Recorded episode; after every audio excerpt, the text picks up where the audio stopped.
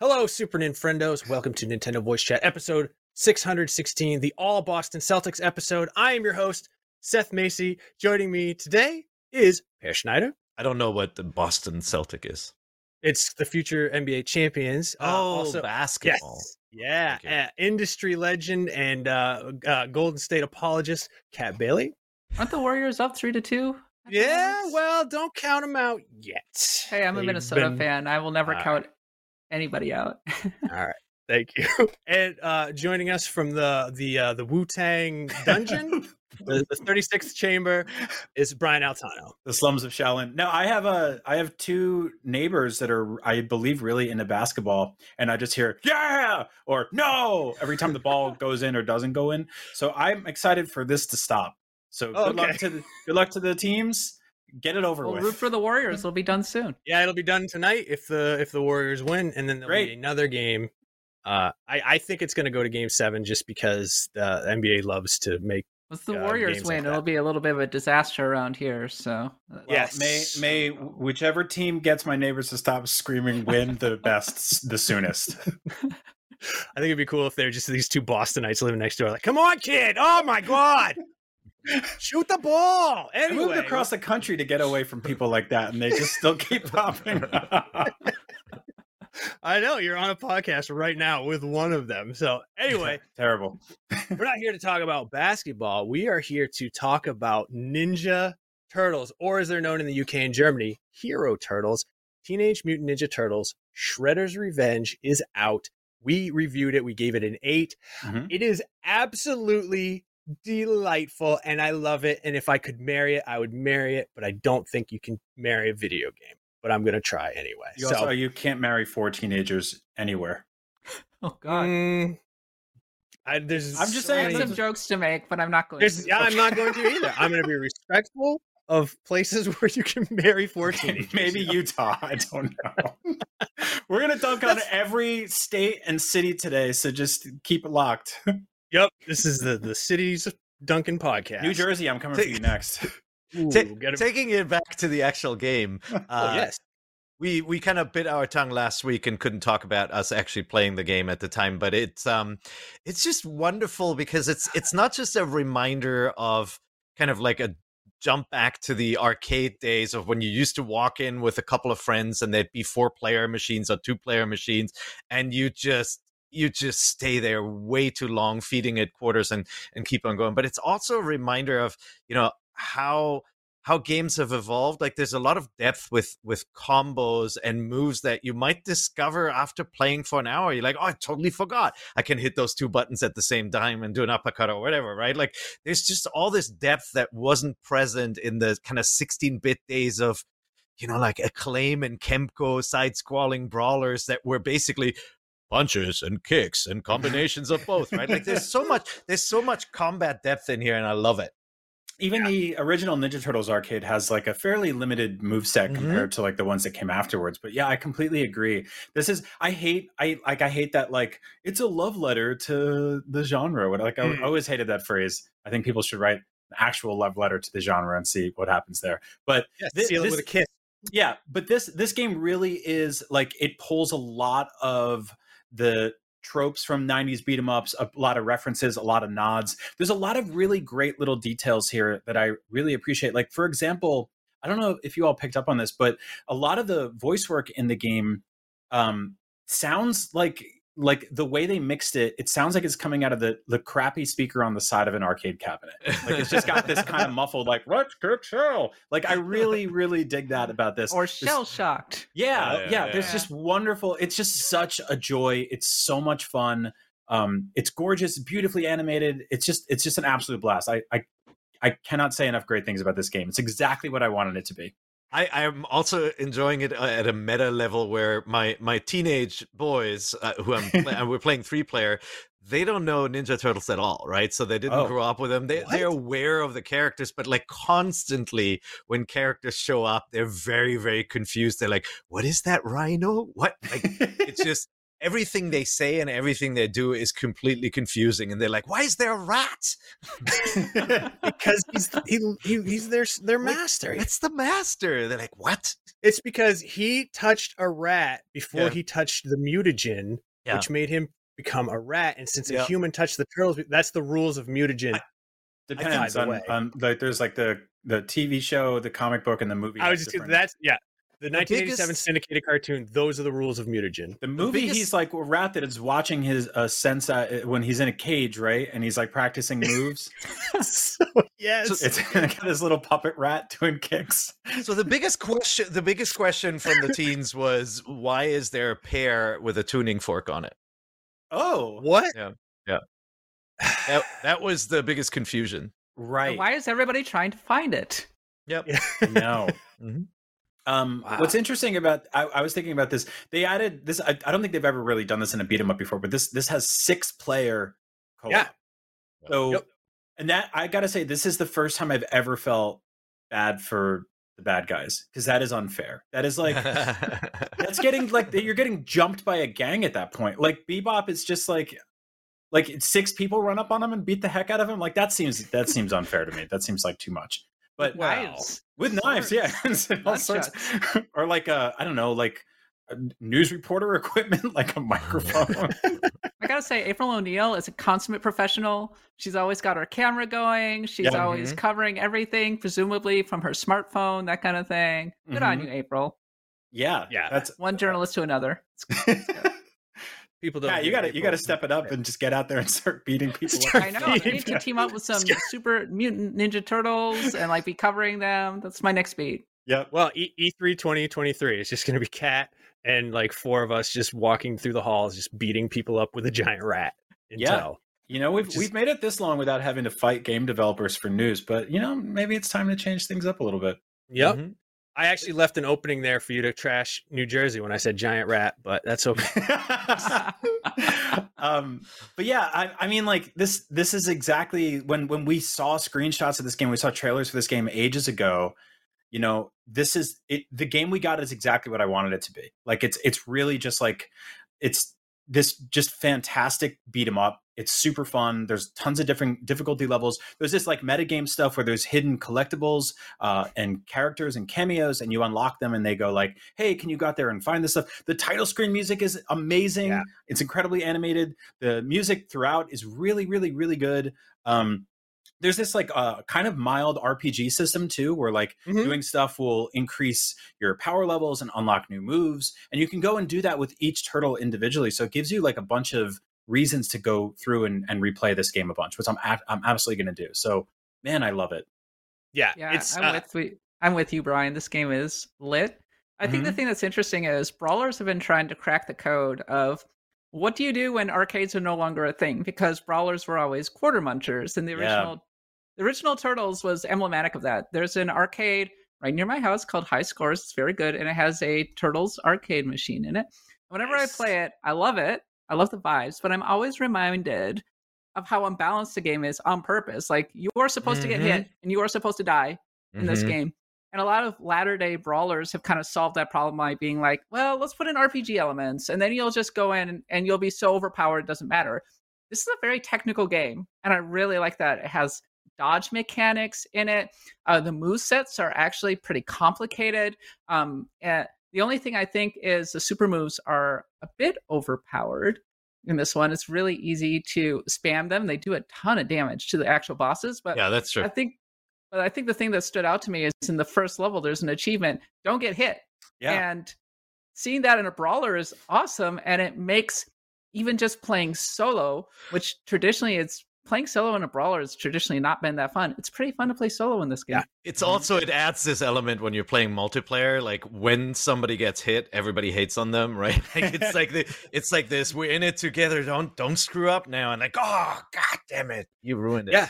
um, you were you were talking about the arcades, and like I think the most famous example of a game designed to make you feed quarters is Gauntlet, right? Which is another. We obviously have seen Gauntlet revisited, but it's like this this four player uh, experience that really deserves another another go someday. I, I want to say somebody like see somebody like Tango Project or these guys take a crack at it and bring it back. But man, yeah, Mhm. they did they did such a wonderful job with this.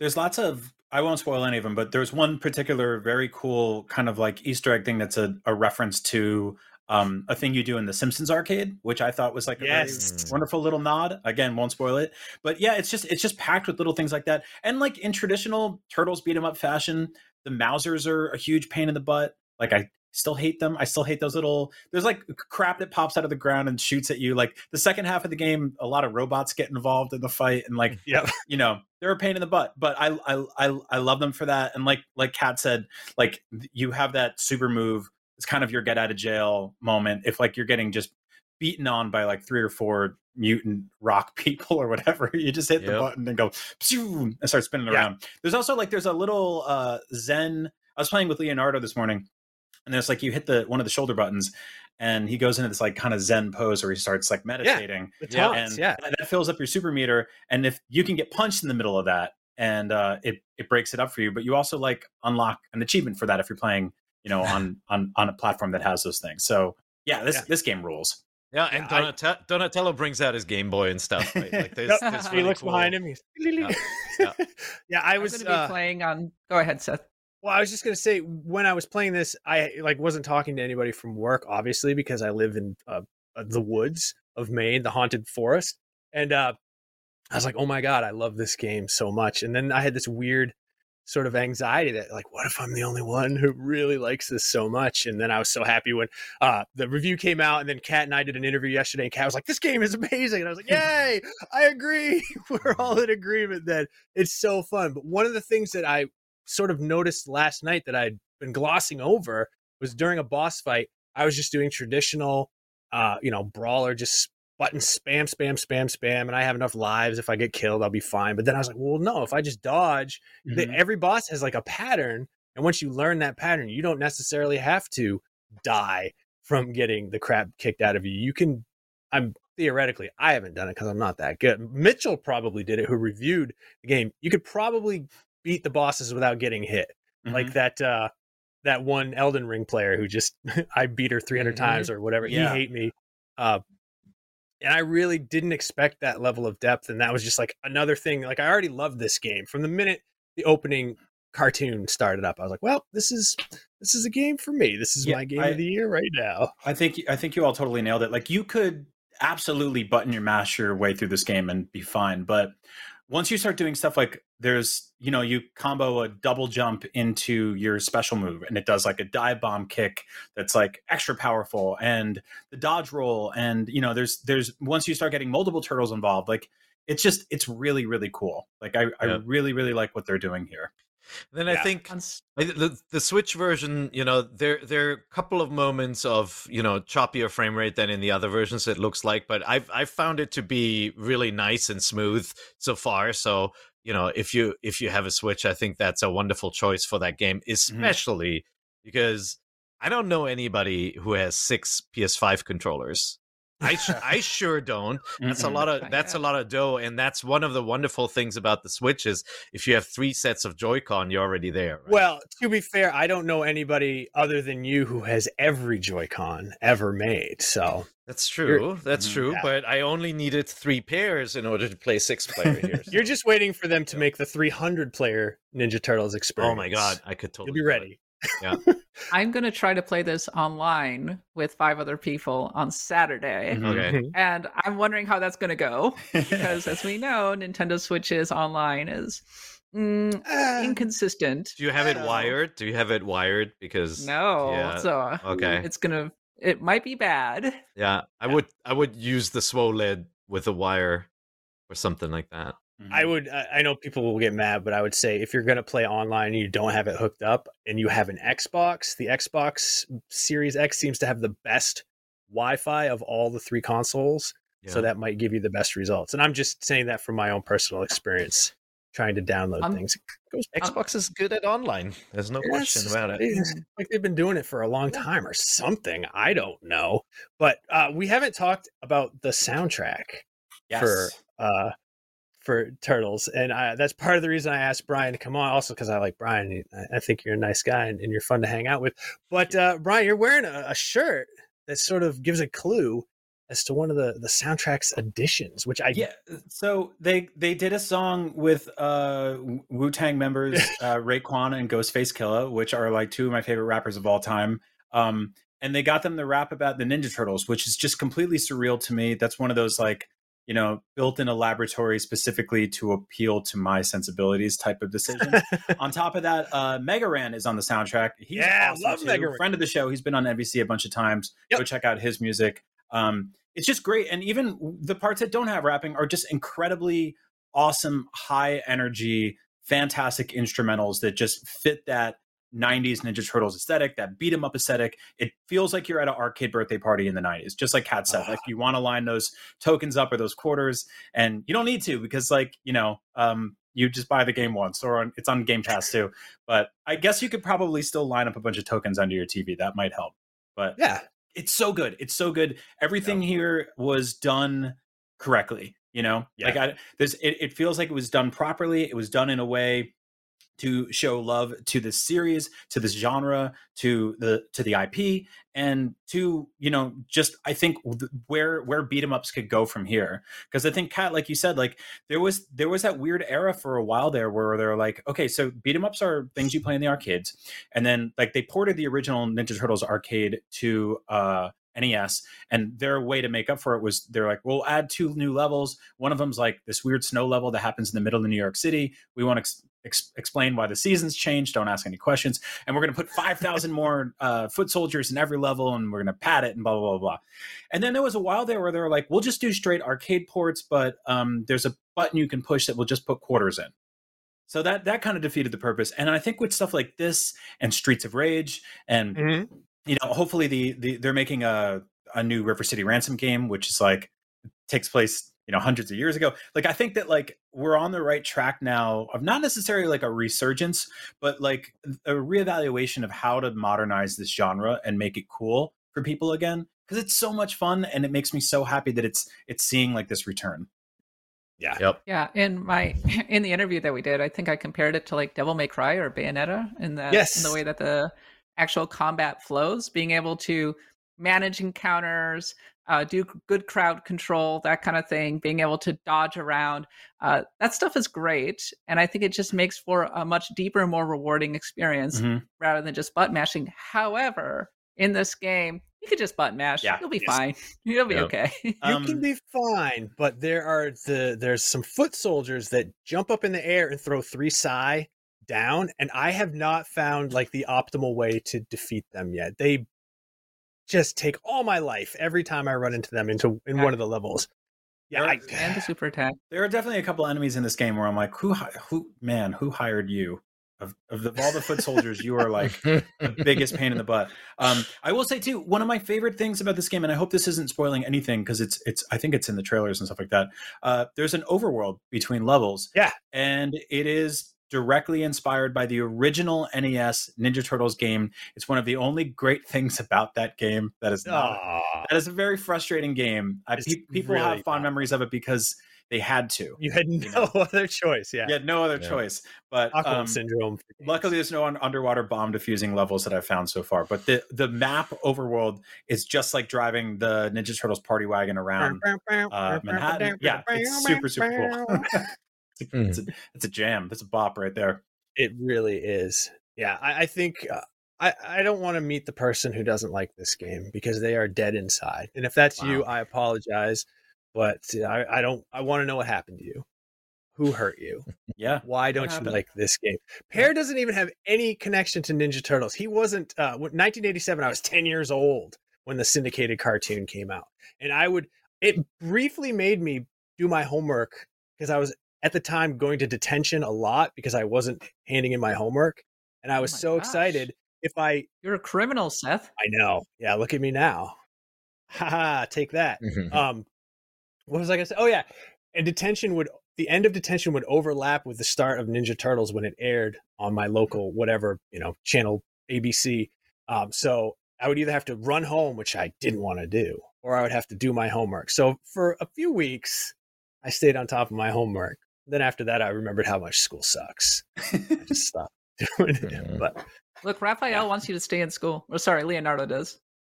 Oh, and two, Raphael, not so much. None of them. Raphael's, None of uh, them went to school though. They all dropped out to live in a sewer and fight crime, right? Oh. that is true. And eat pizza, and uh, and if you tried to throw batteries away, they would appear behind you and be like, "Whoa, don't throw those away! Whoa, Recycle dude, them." School's for losers. Yeah, I don't know, guys. sewer. They would occasionally show like I think it was Michelangelo would show up in like a anti-drug PSA in the '90s, and he'd be like, Yeah. a kid would close his locker, and he'd be like, "Whoa, don't do marijuana, dude."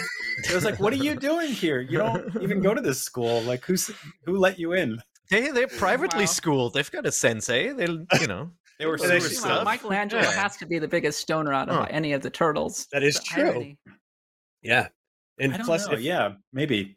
Do you think being a- visited by a giant teenage turtle would make you stop doing drugs? I think so. I'd be like, wow, this Yeah. stuff is really pretty Like, oh powerful. man, it was Mhm. laced with PCP. Oh, I would have been like, "So you eat clam and ice cream pizza sober?" Yeah, dude. That doesn't track. Um, Whoa. I kind of wish they had added, and I, of course I haven't beaten the game yet, but I kind of wish they had added those little PSAs that they used to put in, and that was an '80s thing. Every cartoon had, a, after you got done watching like GI Joe, it's like, oh, they just, uh, you know, waged war against uh, an arms dealer and a terrorist organization. Now we're going to learn about why you shouldn't litter. All right. I want- well, Mhm. I want to point out something um, very awesome. Mitchell Saltzman, who did our review, uh, he's probably one of the best, like just pound for pound, amazing, really good at video game people. yes, at IGN. yeah, He's super good. Um, he put a poll in his review, which I implore you all to go to. Go to the IGN.com Ninja Turtles review, and it says, "Let's settle this for uh, once and for all. Which is the best turtle?" This this is the most split poll I've ever seen It's amazing. in history. Every single turtle is hovering right at or under or right below twenty five percent. It's so so cool. amazing. It's kind of amazing. Like Raphael has a he has a perfect twenty five percent because I just voted for him. He's my favorite. Shout out to uh, the press sarcastic turtles. Um, but everyone else is either twenty four point five or twenty five point four. It's amazing. It's it's so great. It makes me so happy. That was really surprising to me because I voted for Donatello, not thinking anyone else would. Really? And I found out. yeah, Same. I found out. Oh, one in four people are also. And I'm going to tell you why I like Donatello so much. Not just because I identified with him because he was a, nerd and he liked to tinker on things, but also because when you're a kid and you're playing Ninja Turtles, somebody's like picks up a weird stick and they're like, "I'm Raphael," and some you try to tie two sticks together to make nunchucks with some of your mom's yarn, and it never worked. But you could just get like a broom handle and Right. unscrew it, and then it's a bow staff. No matter what, you can Yeah. find a bow staff anywhere. You cannot find a katana laying around the house. I mean, or a maybe sai, you, you could take like salad tongs that run around your house or whatever. Yeah. Those- Those weird forks. Oh man, Um, my yeah, I remember. I Just- no, go for it. Here's my Don- Donatello pitch. let's hear it. He wears a purple uh, mask. Yep. And if you uh, go up onto the ledge in the original Turtles for NES and use the staff, it has the longest reach. You That can hit true. bosses without even getting hit. That is also true. Amazing. That's why, like, I've always loved Raph the most. He's always been my favorite turtle. But like playing the original video games, I was always like, this feels like the weakest weapon because it's this thing's like six inches long, and every like Leonardo comes out there with a sword that's like three feet long. It just felt like unfair. But I always had to pick him. Well, Raphael Yeah. was definitely the worst in the NES game. Yeah. was Oh, yeah. so he was just kind of spinning the side. They were like, Mhm. oh, "How do we animate this thing?" Oh, Yeah, is and I gotta say that as much as and easy as it was to just find a bow staff playing, like the nunchucks are obviously the coolest, and you know that they're cool because they were banned in the UK for like years and years. I can't remember what um, weapon Michelangelo used in Teenage Mutant Hero Turtles, but it was not nunchucks because nunchucks were illegal. Maybe To- sausages like he did in the second movie. Remember that? That was, it Oh, like yeah, they, were a, they were at like a sporting goods store that had like sausages or something. I don't know. Need to see that Ah, it was the it was the early '90s. It was a wild time. Nobody had quite figured retail out yet. But Yep. I'm thinking of a specific scene from Everything Everywhere All at Once. that Oh, I'm yeah. not going to spoil. You should go watch that movie. Right. Okay. It came to my town to the one little like theater that would show that movie for 45 minutes. I don't even think they got through one showing in the movie. And they're like, all right, it's done now. Here's uh, the ukulele Seth. review. Yes. They have, they have this thing. It's called the internet, so you can actually on your TV watch movies now. I don't think you can watch that one yet. I don't think Absolutely, It's Yes, you streaming. can. Oh, you can? I Oh, just really? Just rented on an Apple TV Oh, last okay. night. Oh, that's very exciting. My oldest son, who's now graduated high school, really wants to see that movie. So he'll be. Oh yeah, very Seth. excited. An Apple TV is not actually a TV. It's like a little box you hook up. Well, you know, I do love a good apple pie. So Okay. who won't like an Apple TV as You well? You like a turtle pie? Because those were a big thing in the '90s. Uh, oh yeah, that's right. I forgot about those. They were like it was those like a weird Hostess apple pie, but Hostess they were fruitcakes. full of green ooze cream.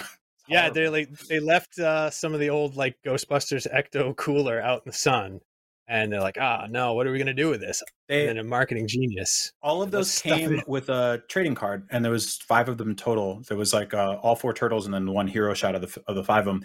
And when me and my brother were kids, we got those turtle pies, and I opened mine up, and I got Michelangelo, and he was like, "I got nothing," and there was no card in there, and he was really sad. And so, uh, for Christmas last year. I I found a full set of them on eBay and I sent it to him. Oh my god, Red's No showing way. the commercial for turtle pies. Yeah, so Man. so now he has the full set. I was like, hey, you didn't get one of these when we were kids, and I don't know why the universe did that to you, so I wanted to make it right. And he was like, That's you're so weird. cool. You're such a weird dude. Wait, so you get him the the cards? Did you find like uh, dead stock turtle pies? No, just- no, God. Yeah, the the, That's the original. well, probably the original turtle pies are one of those things that have just like they're they're fine still because they were made of nothing but like yeah, that sounds like and- a LA Beast video. They're gonna outlast the human race. yeah. Yeah, Those things and cockroaches. very very closely related actually Yeah. but uh we talked a lot about teenage mutant ninja turtles shredder's revenge because we all love it. But kat and i actually talked to the narrative designer. Uh there are some mild spoilers in this interview so if you don't want those you'll just go back to where i'm wearing this shirt and not and my boston celtics hat. All right super Nintendos, very excited to talk about some ninja turtles here specifically Shredder's Revenge. We have the narrative designer of Shredder's Revenge, Yannick Belzil, joining us today from Montreal and Tri- Tribute Studios. Yannick, thank you so much for for taking time out of your extremely busy, about to launch an amazing game schedule. We appreciate it. My pleasure. Yeah. Welcome. I mean, obviously, I want to talk about the beautiful city of Montreal. No, we can talk about that another time. I want to talk about Shredder's Revenge. I have played it. I am loving I am loving this game more than I anticipated I would from the minute the game starts up and you have like this this perfect uh animated opening with a little bit of a remix of that classic syndicated cartoon and there's like the graininess of the animation and then it gets into it. So i want to know was this game like always supposed to be a ninja turtle game? Or was this uh, a concept uh, that started out as something else and then eventually turned into a ninja turtle game Um, that's a uh, interesting question because uh, here at Tribute Games, like we do um, a lot of uh, neo retro games, so we try to uh, take up uh, classic genres and put our new spin to it. So uh, we haven't done like a, a, a we hadn't done a beat 'em up yet, but um, if we had, I bet that gameplay wise, it would have looked and felt a lot like uh, Teenage Mutant Ninja Turtles Shredder's Revenge. Uh, but it just so happened that we got extremely lucky and uh, met up with RMU, and together, like, we pitched the idea of doing like a uh, TMNT beat 'em up to Nickelodeon, and they were excited about it. So I feel like a lot of the gameplay um, might have been uh, very similar, like with uh, original characters that we would have created, but it, it just so happened like that we had the chance to uh, make uh, that game with the turtles. Uh, it's so lucky that you were able to because It's uh, one of the Extremely lucky.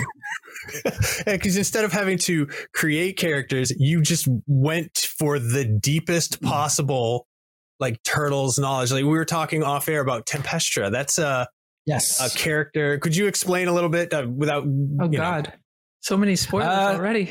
Yeah. Well, well, I mean, I'm so really- sorry, everybody. yeah, Uh, sorry. Tempestra It really is.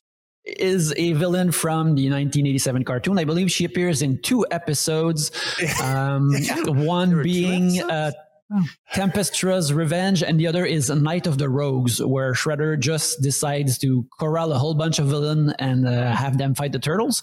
Uh, but basically, uh, it's uh, an episode where the turtles go to the arcade, as we uh, all did back in the day, and uh, Leonardo just gets addicted to playing, to beating every single machine but Tempestra, and through some cause and effect of events like Tempestra becomes real and now Leonardo has to uh, be uh, fight her for real. And uh, like I was saying before we were recording, like uh, we feel a lot of uh, uh, kinship with Tempestra because she also creates sprite for people to beat them up. So Tempestra is a game developer, and we love her, and that's why she's in the game. I remember that episode very well because, mm-hmm. of course, I was hooked on video games circa whenever this episode came out.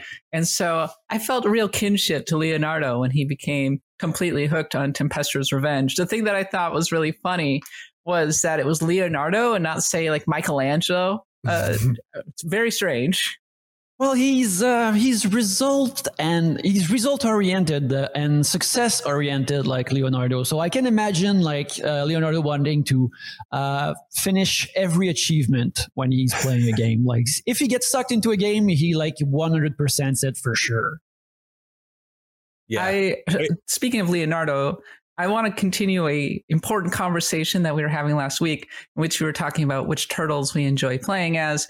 And sure. specifically, I was kind of a smack talking Michelangelo. So I want to know what character do you play as the most? And also, what's your Michelangelo take? Um, what I'm playing, uh, our uh, current game, uh, I choose April because uh, I love April. I love her rapid combo uh, friendly attacks. Um, if you are, if we're talking about the four uh, turtles, like I really like playing as Raphael, and um, I like Michelangelo as well. Like I feel like uh, um, one of our our animators, uh, our animator Mathieu, who are who's one of the main animators, um, like he oversaw and did like the four turtles, and Michelangelo is his favorite, even though he loves them all. And I feel you can see it in his his animations. Like he's livelier, he's happier, uh, uh, he's really really great. So I love Michelangelo. I really like how in the uh, recent IDW comics. Michelangelo is written as the most sensitive one because uh, uh, who, who seems to have more emotional intelligence than the rest of the turtles, and I think that's a pretty cool trait for him to have. Right on. I guess I'm the only one who is uh, a, a, pure lover of Donatello, but that's okay. That's a conversation. I, I love them all. They're they're they're they're all my friends now since I've worked on that game. Like I I, I feel Talking about super close rankings. I think Donatello's up there. Really? Yeah, yeah, for sure. We have Absolutely. a poll on the site right now in the review on IGN, and I was very surprised when I hit Donatello how close it was. It was like 26 to 25 to 24 to 23. It was almost evenly split. Um, uh, everyone just loves every turtle, and I think that's all love, all well, the love for all the different turtles. yes, well, when we showed the game at PAX, like that was something that was really cool to see. Is seeing people coming in with oh, I get Raph or oh, I get Leo. Like people come in with their chosen turtles and the ones uh, that are really close to them. So uh, uh, that's really always a fun thing to see. I wanted to ask. You mentioned April O'Neil. Was April uh, planned from the get go to be a playable character? Same with uh, with uh, Master Splinter. Were they always going to be, or was it one of those things along the development where like, why don't we just why don't we add these as playable characters? Um, they were always meant to be in the game. Like that's something okay. that was really exciting for us is to um, try how do we make it different from the classic Konami games? And for us, it was adding characters, but also adding these beloved characters from the cartoon. And uh, uh, so, we, like, we always wondered how uh, Splinter would be fighting, like figuring out his action moves. And for uh, April O'Neil, like we just she there's something about April's design, like just her jumpsuit, that really makes her. She looks like a fighting character or an adventure character. Yeah, she's so, got like the Bruce Lee yellow jumpsuit on. So Yeah, exactly. So there's just something about her that feels uh, to me that works. That's very uh, beat 'em up uh, uh aesthetic, and uh, uh, creating her moves, like and thinking about her moves. same thing for Splinter, and later on for Casey Jones. Like that was one of the really exciting parts of creating these characters because it was almost like we got to quote unquote create original characters for the beat 'em up, even though they're not original. Like we sort of got to invent them in that format, and that was uh, a treat.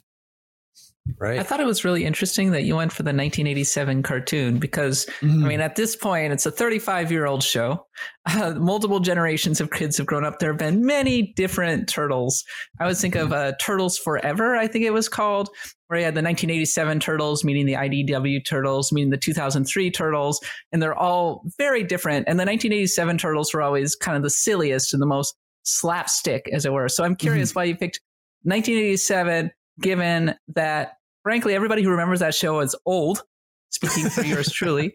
And then also like that is also the silliest. I mean for example the idw uh, turtles would be you know they could have a striking visual aesthetic and then there's of course the more modern turtles. Why 87 um, well, because again, like uh, because we are all in, uh, uh we're all uh, young of soul but old of body. Uh, uh, in the when Turtle Mania exploded, which is when we were all kids, or most of us at Tribute Games, like that was the, the version of Turtles that we were most familiar with. That we that existed while we fell in love with it, but it's also the one that it's that is in the classic like Konami games, which are the big big influence on our game, and so it we really wanted that one. Also, I guess you could say from a mercantile uh, uh, point of view, like it's the one that sold the most merch. That's still maybe the most recognizable across generations. There's still merch with those turtles on it, so that doesn't hurt. But for us, they were the turtles like we like the most. But also, I think because they are so silly and there's an inherent silliness into the cartoon, the toy line, and uh, the Archie comics of the time that um, it lends they lend themselves to have like a, a, um, a more flexible adaptation. So uh, our uh, the Raphael in our game can do like a six suplex uh, and look really intense or badass, but he, it doesn't look wrong that he still has like uh, Rob Paulsen's voice coming out of him and that he can fight a big goofy uh, monsters. Like another thing, like it's not just the turtles, but the the versions of the bosses and the design of the bosses uh, from the cartoon are just so evocative and so great, and they're they lend themselves to be reinterpreted uh, really well too. So I feel like the 87 turtles are sort of the mo- the most malleable turtles in a sense. Mm. Yeah, uh, you mentioned a couple times now the influence of the Konami beat 'em ups, but I'm, I was as I was playing, I you know obviously there's the overworld which instantly reminded me of the NES game. I mean, it's a little bit different, but uh, I'm wondering if there's any Pilgrim. other. You said that you said that a bunch oh. of uh, folks over at Tribute have worked on the Scott Pilgrim game. That's right. That's right. Yeah, that's um, what I, I, was curious as to what other sort of inspirations there are in this game that um, you know beyond just the Konami beat 'em ups. Well, there's, uh, I would say the Konami beat 'em ups are the big one, but not necessarily just the Turtles. There's also uh, like the the Simpsons uh, is, was a lot of fun, but it also like where we sort of borrowed the idea of having cut scenes and little mini stories carry out through a level. Like that's one of the big ones that we uh, we borrowed from there. The thing is, the same way like the the 87 turtles are super malleable. I feel like the the Konami uh, mold of beat 'em up is really sturdy and strong, but it also lends itself to be uh, uh, reinterpreted and uh, maybe modified a bit. Like one thing that we do, like in our game, is that um, the fighting is more generous. Like if you play uh, the old games, like sometimes you really have to be on the same axis as a foot soldier to properly hit him. Uh, but uh, ours is more generous. So it's removing, it's uh, uh, uh sanding down the the frustrations uh, from the the Konami games and um, to make them more modern. And so that there are, big influences. If not, I guess there's also a lot of visually, like we really wanting to bring in like a, a more richer, uh, detailed animations, like the same way like the Capcom fighting games have. Um, for a lot of animators of uh, my generation. Uh, I've been a 2D artist for for a little bit uh, while uh, uh, back in the day, and you just learn to animate and do pixel art by taking apart Street Fighter sprites. So wanting to bring in uh, uh, uh, that detailed type of animations to the turtles was something that we really wanted to do as well. Very yeah, cool. and when I was playing uh, Turtles uh, Shredder's Revenge, I was thinking about beat 'em ups and how beat 'em ups are kind of based in the old coin operated genre. So when you play the OG Turtle game, that game you're meant to lose. you are meant to die in that game. The enemies are kind of unbalanced. They're going to hit you, and I think this one one of the first achievements you see is get through the first level without getting hit. And I thought it was so neat how you incorporated dodge mechanics and there's a real nuance to the actual fighting and everything, especially when you're fighting the bosses. Fighting a boss in this game is so much more satisfying than in almost any Turtles game that I've played to date. And what yeah. I'm wondering is, did you take any inspiration from games like, say, Devil May Cry and that kind of thing in terms of developing the move sets, thinking about the philosophy and the combat and that kind of thing.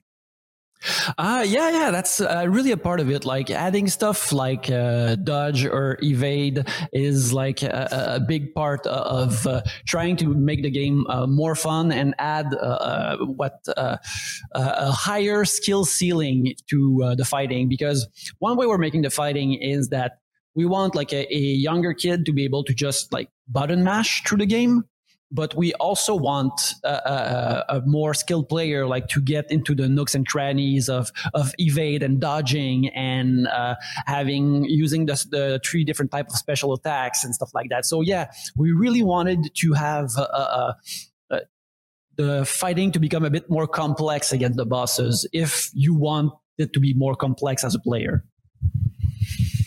I wanted to know this is just it blew my mind when the news story dropped how how did you get members of Wu Tang Clan involved in a Ninja Turtles game? How did you get that, Ghostface and Raekwon? That's a question for uh, fine colleagues at Dotemu uh, to uh, answer because they, they're the one who took care of that. Um, I, I, would like to know as well how do you summon the Wu Tang Clan? Uh, I don't know if it's uh, lighting up incense, uh, flashing the W signal. Uh, uh, I don't know how it happens but uh, uh, I'm glad that it did. The first time I I heard the track, I mean, I heard that this might happen, but you never know until you have the the actual uh, uh MP3, MP3 or dot wave uh, in on your computer. And when I clicked on it and I started listening to it, I was like, hmm, this is amazing. This is great. So we we were really thrilled that it could happen. Uh, again, that's the magicians at uh, Dotemu who made that happen. Who are super great part- partners into making this game. Like uh, they worked on uh, published Streets of Rage four. So these guys have like uh, uh, gameplay wise, they have like 2020s uh, uh, beat 'em up uh, knowledge and culture. So sometimes, like uh, we were too uh, absorbed uh, into what we were doing and they would play the game and say oh this needs a bit of tweaking or adding to something or they were really great into helping us uh, not only making the game but you know making sure that a lot, a lot of people know about it including the wu-tang clan yeah, right you always want Wu Tang to know when you're up no, to something yeah, Wu Tang cool. was even in this. I, I don't know what's going on. yeah, Ghostface um, and Raekwon. Oh, I mean, there are a they, lot. They recorded a song. Yeah. Oh, oh yeah. Okay, that that makes mm-hmm. sense. I, I heard some vocalized music uh, while I was mm-hmm. playing the game, so that must have been it. Um, in a in another interview, you there was mention that there wouldn't be DLC costume DLC because mm-hmm. uh, the turtles are really hard to animate, that kind of thing. Um, the trench coats, for like, there was some talk about wanting to include the trench coats, but like, there's too many frames of animation going on mm-hmm. in a relatively small team. But I'm wondering, what I'm wondering is, is there is the door open for other kinds of DLC? Um, you know, kind of an expansion pack or remix levels or that kind of thing. Um, not so far, but um, it's really encouraging that the game is not already out and people are asking about uh, DLC. Uh, it's uh, it's I take it as an awesome compliment. Uh, I think it's something that we'd uh, all like to do, but uh, that'll be depending on uh, the reception and uh, if uh, Nickelodeon wants to, to do that as well, because they're the, they're the turtles are toys that we get to play with, because of them. So um, DLC is something we'd like to do, but as of this moment, when the, gun, the, the game comes out, it's considered complete. Okay.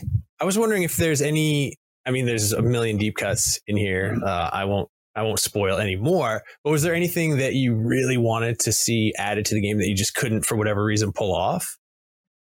Um, I wanted to put it, put in even more uh, cameos from characters, either from the Archie comics, from the cartoons, or from the toy line. But um, I had to be refrained at one point because I was like, let's put this guy here. Like, where where can we put Ace Duck? I know Ace Duck only appears on television, so he's technically fictional in that universe. But maybe we could put Ace Duck somewhere, and a whole bunch of other characters. But uh, really, like one thing that we are we always concentrated like we have to make uh, the best game possible first, and that's directing our resources into making the game. It's not uh, me pleading with an animator to please uh, uh, can we make it that uh, Kerma, the elderly turtle from planet Shellrilla, appears and says hi in the background? like that doesn't help anything gameplay wise as much as I want it to be in the in the game. So uh, I would love to put more cameos uh, in there, but uh, maybe again, if we get to do DLC, maybe th- there's going to be more of it. So we'll see. I'm just gonna put it out there right now. And if this is in the game, I have I'm only on level eight. But if there's mm-hmm. a if there's an opportunity for you to put Vanilla Ice in the game, I'm just a whole Vanilla so, Ice level. just a whole Vanilla Ice level, just cruising in your 5.0. Yeah, like about. we, we all love Rob Van Winkle, and hopefully yeah. we can find a place for him someday uh, in there if we oh. ever do more. But that that'd be great. Oof. That'd be great. Look, if we got if we got the Wu Tang Clan, I feel like Vanilla Ice must must be a reasonable ask. Yeah. oh man, you're giving I, me so much hope right now. Even playing this game, I think this is literally the first time in 25 years that I've thought of Irma and Vernon from the 1987 show, the the characters who work at Channel Six News alongside with mm-hmm. April. I'm like, oh, there's like so much from the original uh, cartoon that I hadn't even thought about, and I, I like some of the more subtle references. Like I think in the very first episode, they go to the zoo to get the uh, the rhinoceros and the boar to transform Bebop and Rocksteady. And there's an entire zoo level that uh, that have the little guys that get out the the and their rhinoceroses charging around. I'm like, that has to be a reference to that. Yeah, yeah, that's something that we thought was uh, really fun. Like again, uh, on the, the the Konami tip, like stampeding animals are not to Sunset Riders, but uh, we just thought like if we could have stamp- stampeding whichever creatures, like we could put some references to Bebop and Rocksteady and to just, there's something really funny about putting mutant uh, animals with actual animals like that just is weird and off-putting in a sense, but that's is sort of pretty funny. So we couldn't pass it up. There's some really good boss fights in this one too. Uh, I really like Rat King Mm-hmm. Um, mm-hmm. with uh, the waves of rats coming in, he jumps out, playing the flute, and then he comes down, and then he for some reason is doing Zangief uh, lariat throws. so. Yes. like he's a buff dude. Like I think he can do it. Like he he works out mm. for sure. Like he just he, he just hangs on one of those subway or sewer pipes and just chin ups for sure. uh, I think I was going to ask what your personal favorite pizza is. Real tough question, I know you know, I'm uh, I'm on a uh, on a controversial streak in these media interviews uh, oh, that oh, no. I am on record as saying that I do like anchovies on my pizza. I don't and, think there's uh, anything wrong with that. I feel like if there's something uh, wrong about the turtles as the friend as a franchise, they did a lot of anti-anchovy messaging, and I'm I'm here to to set the record straight. Now, someone might, might say that they look disgusting and the texture is awful, and they'd be right, but the salt. I love it Yeah. on the lie. pizza. It's it's great. The It's great. 87 it. turtles. The 87 turtles poisoned me against sushi for years because Yeah. Sushi's great. yeah, sushi's great. Like for for people uh, uh, who live in a sewer, like they have like a big opinions about raw fo- uh, raw fish. And come on, guys. They put like peanut butter on their pizza. Like, what's going on here, guys? Yeah, and Splinter loves sushi, and that's why we have like a little sushi power up in the game. But he doesn't get to eat it all the time because he's always eating pizza because of his of his sons who are who won't eat anything that's not triangle shaped. I guess. That is you true. Obviously, pull from Turtles 4. I, I think Turtles 4 is the most Mhm. obvious, even included in the move set and everything. But I'm wondering if there are other Turtle games that are less obvious that you pulled inspiration from. We already mentioned the OG uh, NES Turtles game, or even other beat 'em ups. Well, we have a, a, a bunch of uh, moves that the turtles perform that are from uh, uh, Ninja Turtles Tournament Fighters.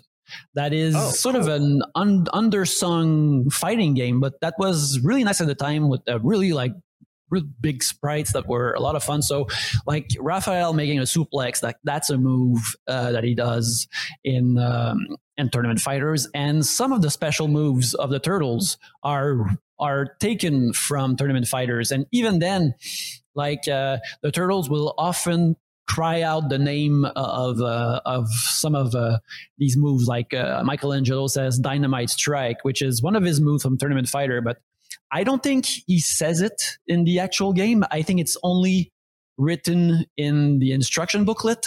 So for me, making sure that we have uh, uh, Coleman Townsend, the original Michelangelo voice, say "Dynamite Strike" and making sure that's in the game, like that brought me a lot of uh, of nerd pleasure to sort of canonize it somehow. Because once the the original voices say it, it's canon.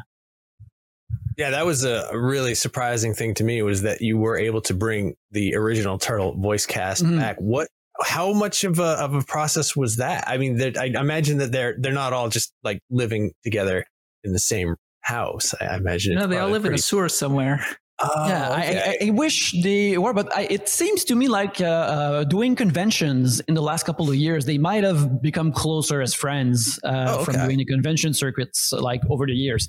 But um, again, like that's something that was undertaken by our uh, good friends at Dotemu because like when we were making the game, again, we were not sure what we'll be able to do uh, uh, uh, voice acting wise. And even like in a video game especially like a beat 'em up you can't really count on having too much of that. Like you you don't know uh, how much space or resources you're going to have for that uh, production wise. So for a while when we were making the game we were like well i guess we'll have a bunch of grunts pain grunts and an occasional pizza time and cowabunga here and there.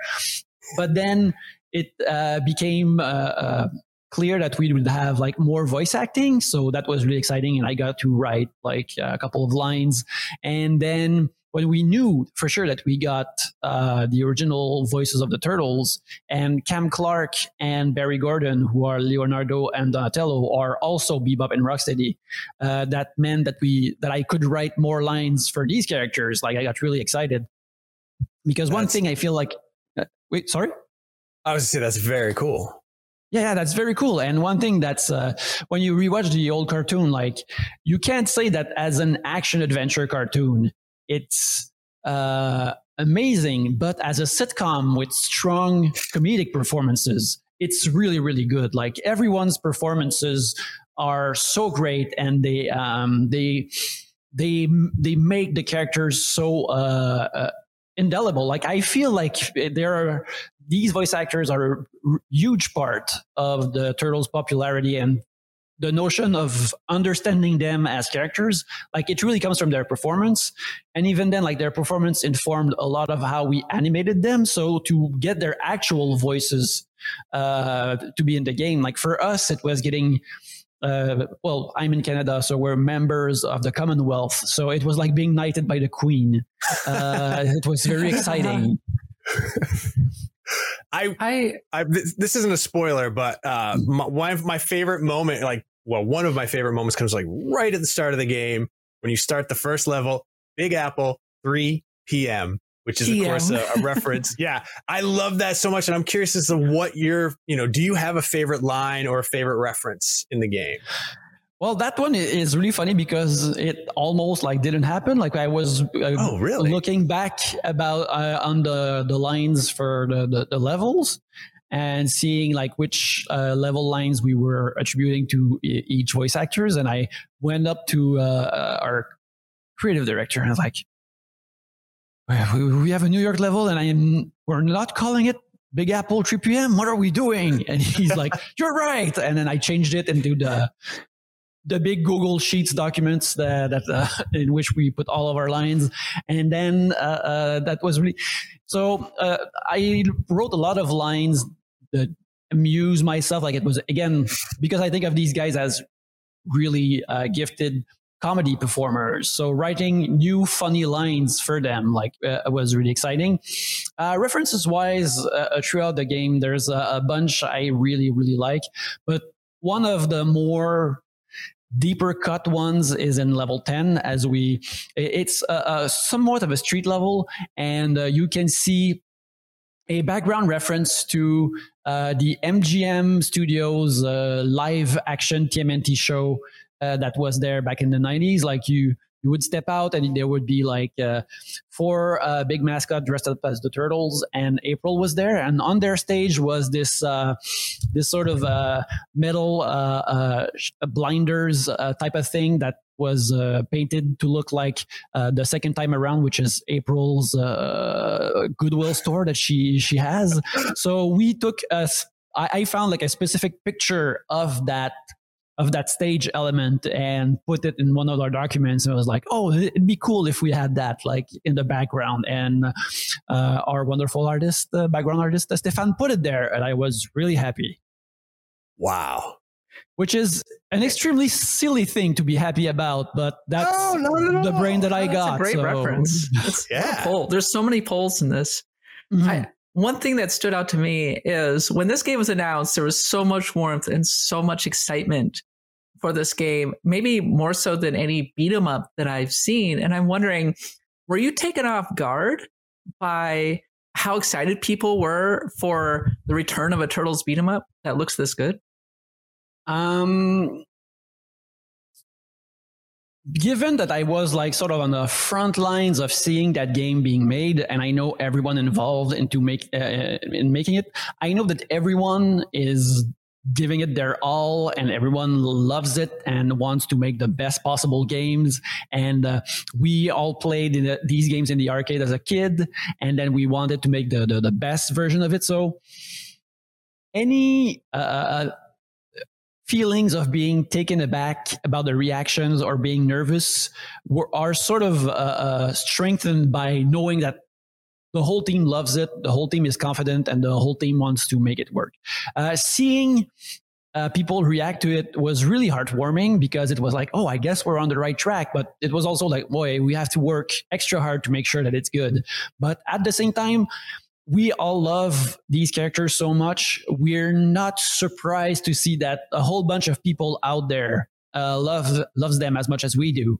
So, uh, and I feel like something that's uh, that you know I'm hearing from you guys, and I'm hearing uh, and reading in, in reviews is that uh, people sense the love that we have for the characters and for that world.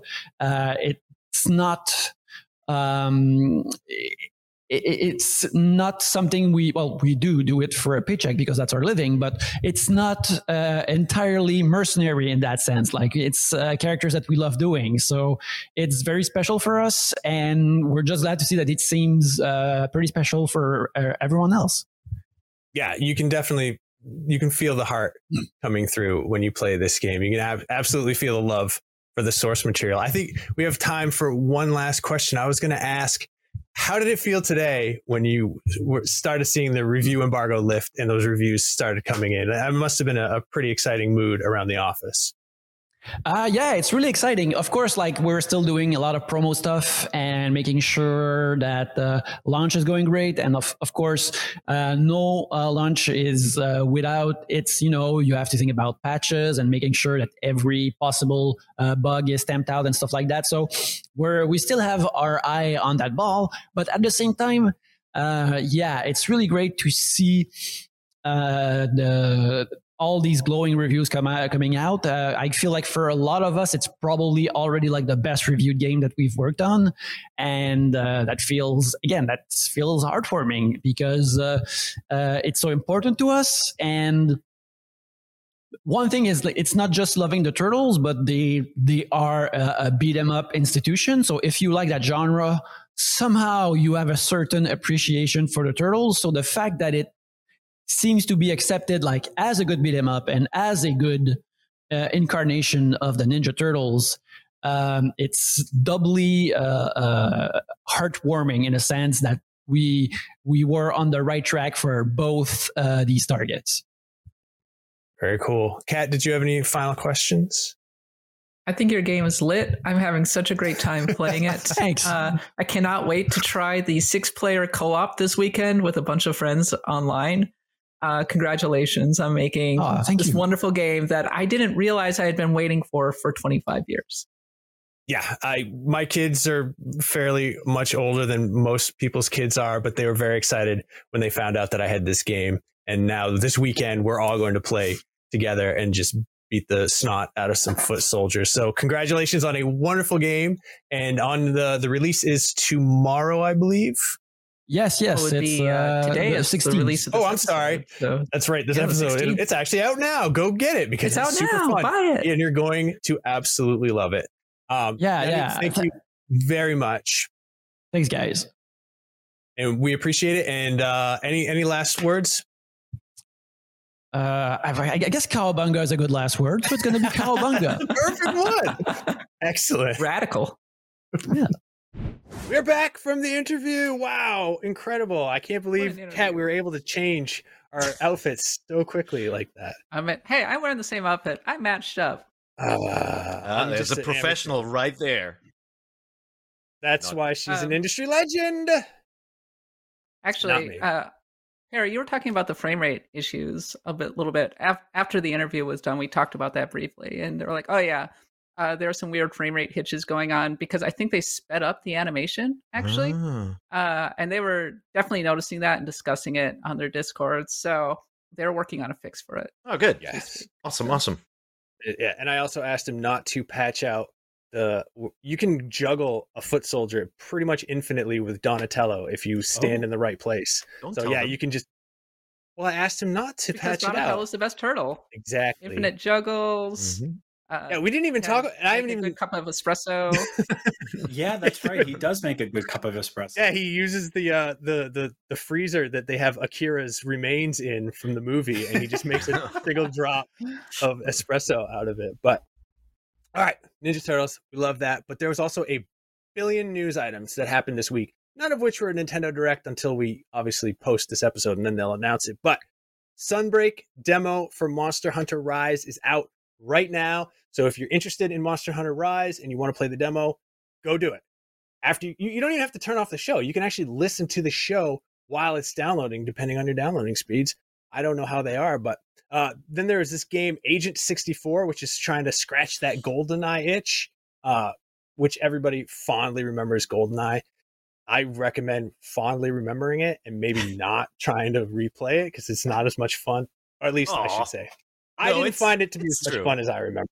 It's, it's, it's true. I think like Agent 64 so obviously it's going to run smoothly, right? So it's mm-hmm. not like GoldenEye's biggest issue is that we are now accustomed to smoother frame rates and it it does it does feel a little hard to go back. But uh, Agent 64 runs smoothly. It looks very much like GoldenEye like really blocky, you know, characters and textures, but the big thing about this game is that people can make their own campaigns. So yeah, you can cool. make missions and share them. So I think I think this is going to be really cool when it's done. Mm-hmm. Yeah, I'm looking forward to it. So there was also the news that Toby Fox wanted to help uh, Itoi make Mother Four, which we all know is never going to happen. But thank you, Toby, for the uh, for go- giving it the old college try there. The Switch. This is a surprise to no one. Was the number one selling uh, piece of video game hardware for the month of May, which was also the lowest selling month in the last two years for all video game hardware. Xbox was at the top by I think money generated, but that's because it's what tw- two and a half times as expensive as the Nintendo Switch. So, what a surprise! Everyone loves the Nintendo Switch. It's Switch a big Sports. deal, by the way. You know, like this is you can tell PlayStation is still having real supply issues there, right? Um, Yeah. but yeah, congrats to Xbox. Obviously, I, lo- Yeah, I love my Series X. So yeah, I all think, good. Yeah. I think they're all all. wonderful systems. Yep. My dual sense is sitting right over there. and it's just it's glowing right now. It's so mad that we're disparaging the Sony PlayStation. 5. I think uh, if it was glowing, the battery would die instantly. oh man, it does run out of battery really fast. I, did, I, mean- am I'm mostly playing PS5 right now. I have to say because like Oh, interesting. Forza Horizon is winding down until we get the new DLC, but like so I'm I'm actually playing the other Horizon mostly. So what is it with Oh. Sony controllers anyway? Like Sony controllers die within one playthrough.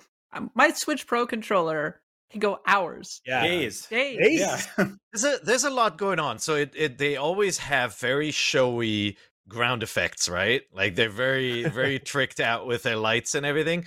And then it does it does have, you know, like shoulder button tension, all of that stuff Yeah. comes at battery cost. So Mhm. I, I I do love the way games feel on that controller, but yeah, Yeah. you have to remember to plug it in. We're There's constantly also out of Draining battery. battery life for a feature I always turn off. I know. The resistance on those shoulder buttons are the most obnoxious thing. What? know, that is the you- best I love it. part.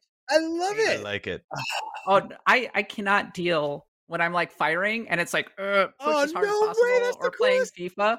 No, absolutely not. I love it. You can turn it off, obviously, but I will say, Yeah, yeah. like the pro controller, like you can find a pro controller like buried in the garden, and it's like, oh, battery's still good. Yeah, same with like same with like an old like DS or 3D. I had like a Game Boy Micro that I swear I lost the charging cable for like nine years ago. And every now and then I'll pull it out of a drawer and I'll be like, oh, cool, still works. like Yeah. the What's weird is I don't think I've charged my 3DS in years, and yet it always works every Mhm. time I turn it on. Like Yeah. the battery just does not drain on that thing. Mhm. I uh the the Game and Watch, the Super Mario Game and Watch, I rearranged my office and I was like, "Oh my god, I've been looking for this forever." And I went to plug it in, hit the power button as I was plugging it in and it turned on. I was like, "Well, that's awesome. Yeah, same it's story. Good job." I don't know what magic Nintendo uses. Well, I kind of do. If- They don't. They've made handhelds for longer than some of us have been alive, right? That is also true. And then they they don't have resistive buttons and uh, you know, glowing Headphone lights. jacks, crazy weird things like that. Yeah, it's it's it's all good. The Pro Controller is great. Everyone should get one. I don't remember. I don't know how well the Pro Controller sold, but I can guarantee you that for the month of June, the Nintendo, excuse me, the DualSense was going to be is going to be the number one selling because it was on sale for fifty nine dollars, and everyone was like, "I want three Midnight Purple, baby." Uh, let's see.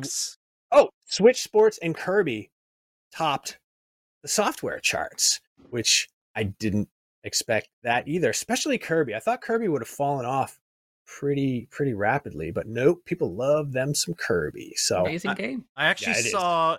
I have to plug IGN playlist. Go to ign.com slash playlist if you want to catch up on the games we talked about here on the show or find lists from great people like Kat, for example. But like I saw Kirby showing up really high in the IGN playlist uh, rankings, oh, which. I thought was unusual. I've never seen you know a Kirby game connect with the IGN audience the way uh, this one has. It's It's 'cause it's number good. 19 out of hundred thousand games. like, um, wow. so yeah, it's right now. It's number 19, right behind Animal Crossing and The Last of Us Part Two. So a lot of people are playing that game and adding it to their list, and the user ratings are really positive too. That's because Yeah, I thought it was a top five Switch game. yeah. Uh, when I finished it, I was, I don't, it was just a joy, a, a true delight to play. And honestly, I liked it better than Super Mario 3D Land, that Yeah. kind of thing. Uh, every level is so tight. Uh, the camera angles are so much fun. Uh, there's the exploration is really well handled, and it's surprisingly epic, especially at the Yeah. end. Um, it's perfect. Would you say it's the best Kirby game? Yeah, definitely. I think right. I've said that. I've I've said as much Every in the past. episode. yeah, it's the best Kirby episode. It's the best Kirby game, and it's not close. That's We're that's get- the box. There's, score. I mean, there's this like magical thing that's been happening for a very long time on Switch, where this the first party software and a lot of third party software is just generating crazy sales, a ton of uh like excitement with with people. People are just like lashing onto software on Switch in ways I don't think I've ever really seen before. Like it's Yeah. it's fascinating, and it just it makes me really happy as somebody who likes a lot of like a lot of the a lot of the big stuff that Nintendo does, but also the weirder, deeper cut stuff because someone is sitting there somewhere being like, "Oh, uh, I don't know, get get another get another punch out." It, wake up those Oh land guys! Like, let's get every, throw everything we got at this thing. Call um, the ice climbers back Call the ice from the climbers. glacier. Don't you don't have to call them. I will say I mean, that I- think if the supply issues weren't what they were, I think PlayStation 5 would probably be the top selling console. But at the same in the time, I have to wonder if maybe they sell out because you can't get one. Like people are like, ah, I gotta get one, ah, and they just buy it regardless. But who knows? It's uh, We'll see. I think it's also like I don't know. It's it. You can like everyone on the show probably owns multiple Nintendo Switches at this point, right? Or has bought one and then traded it in and got another one and stuff like that. I'm sure a lot of people listening are in their same boat. Or you know, it's one of those things where you can buy them easier for gifts for family members and friends and stuff like that. Um, the the software isn't seventy dollars. So there's a lot of factors that I think make yeah. it it's like a lot more of a kind of consumer friendly system. It's it's cheaper to get in. There's you know a much bigger game library at this point for brand new games than Yeah. the PS5 or Series X even have.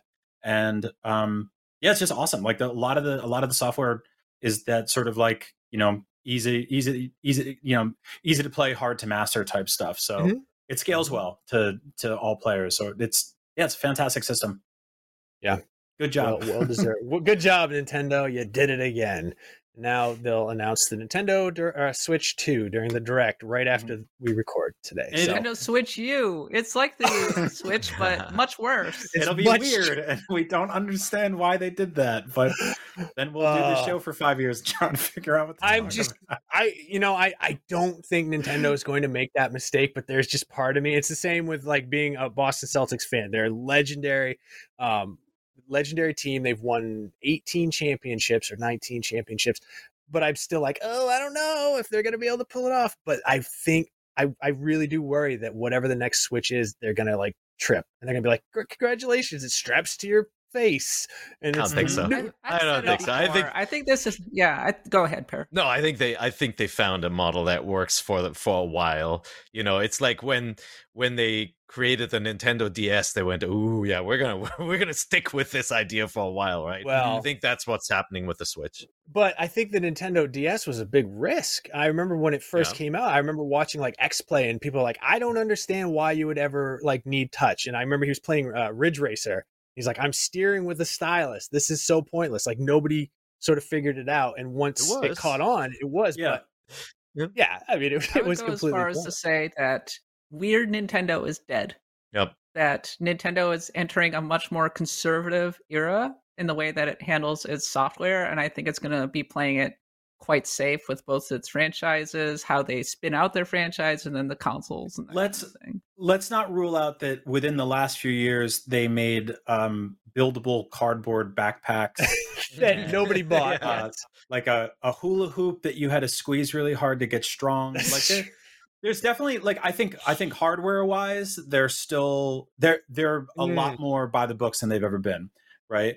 Um, but software wise, I think they still manage to get a little strange here and there. that is true. Um, like, Part of their Uh, identity. Yeah, and any and yeah. and and a standalone NES game as a Game and Watch unit is kind of weird too. So that is like- true. Yeah. I think we'll see that. But I think Kat, you're talking about their mainline stuff. They're Mm. they're not going to replace the Switch suddenly with something that is a fishing controller with a screen built in.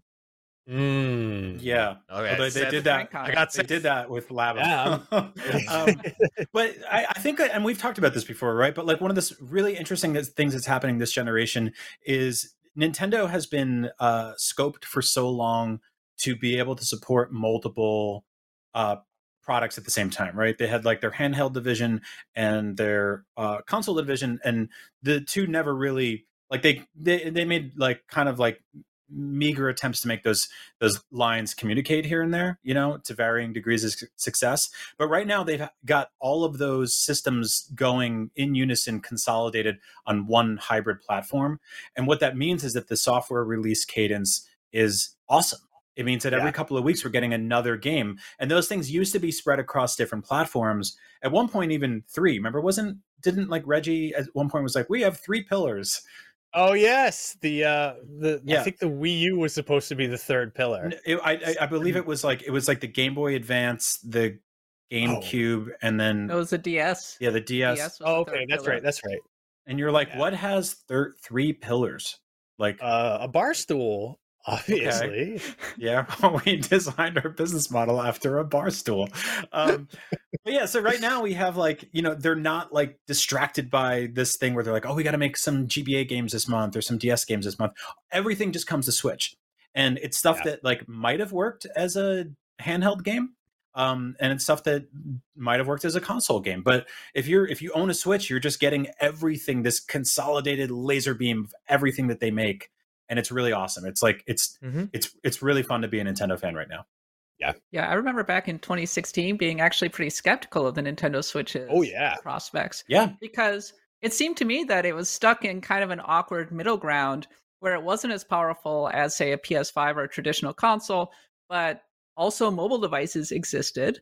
And so I'm like, okay, outside of the strength of its handheld, what is Nintendo's niche? And also traditionally Nintendo handhelds have been the best-selling thing. Mm-hmm. So Yep. I'm sitting here going, wow, they're really putting all of their eggs in one basket. They're putting their chips down right here. Either the Switch is amazing and incredibly successful, or Nintendo's in real trouble at this point. Mm-hmm. But Yeah. sure enough, like Nintendo Switch found its niche. It We turns it. out that the conventional wisdom around mobile devices like iPads replacing uh, dedicated handheld devices was wrong. Yep. And the Switch is awesome because of the hybrid thing. It's also the the the games that we thought it you know we thought it, it, the Switch won't be able to run this game, this game, this game, this franchise, this franchise. That's going to be the death of it. Not at all. You know, like it doesn't it doesn't have Call of Duty, it doesn't have Cyberpunk. It doesn't care. It doesn't need those No, things to It succeed. doesn't So, need it. You know, and I Got don't Animal Crossing. Yeah, exactly. And I think like the audience too is not necessary. You know, like I think if you put a Call of Duty on Switch, maybe it would do well.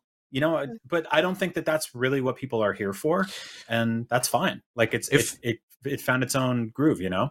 If somebody made a demake with Ghost in the main role or or Soap or whoever and did a top down commando style shooter called Call of Duty something, I think it would do killer numbers on Oh the yeah, Switch. I, I would play Like that an too. isometric game, kind Yep. of like Diablo or something. Yeah. That sounds like fun. Oh yeah. that Come on. All really of well. Duty Go. It's a puzzle game. I played. Yeah. Well, I believe it was Modern Warfare entirely on the Nintendo DS. I don't know if any of you played that port. It's Nobody played it- that for It is hilarious. Please look up a let's play for this. Look up some videos. Um, Uh-huh. There's like that scene at the end where like the bridge blows up and it's just like six polygons. It's amazing. yeah, very. You know. So yeah, do that again. Wow. All right, all right. Uh, the biggest news, of course, this week was Persona 3, 4, and 5 are not coming to Switch. So that's biggest news. No, just kidding. The biggest news is the Fire Emblem leak. There's a Fire Emblem. We we didn't know that there was going to be a new Fire Emblem. Nobody could have seen it coming, and it There's leaked a out. Fire. Nobody could have seen another Fire Emblem. coming. Nobody thought they were ever going to make another Fire Emblem, and then here we are talking about Fire Emblem leaking out. I can't remember the name of it off the top of my head, so somebody please rescue me. Uh, Fire Emblem, four pillars, three pillars. Yeah, three pillars. Okay, The bar very stool. cool. Yep.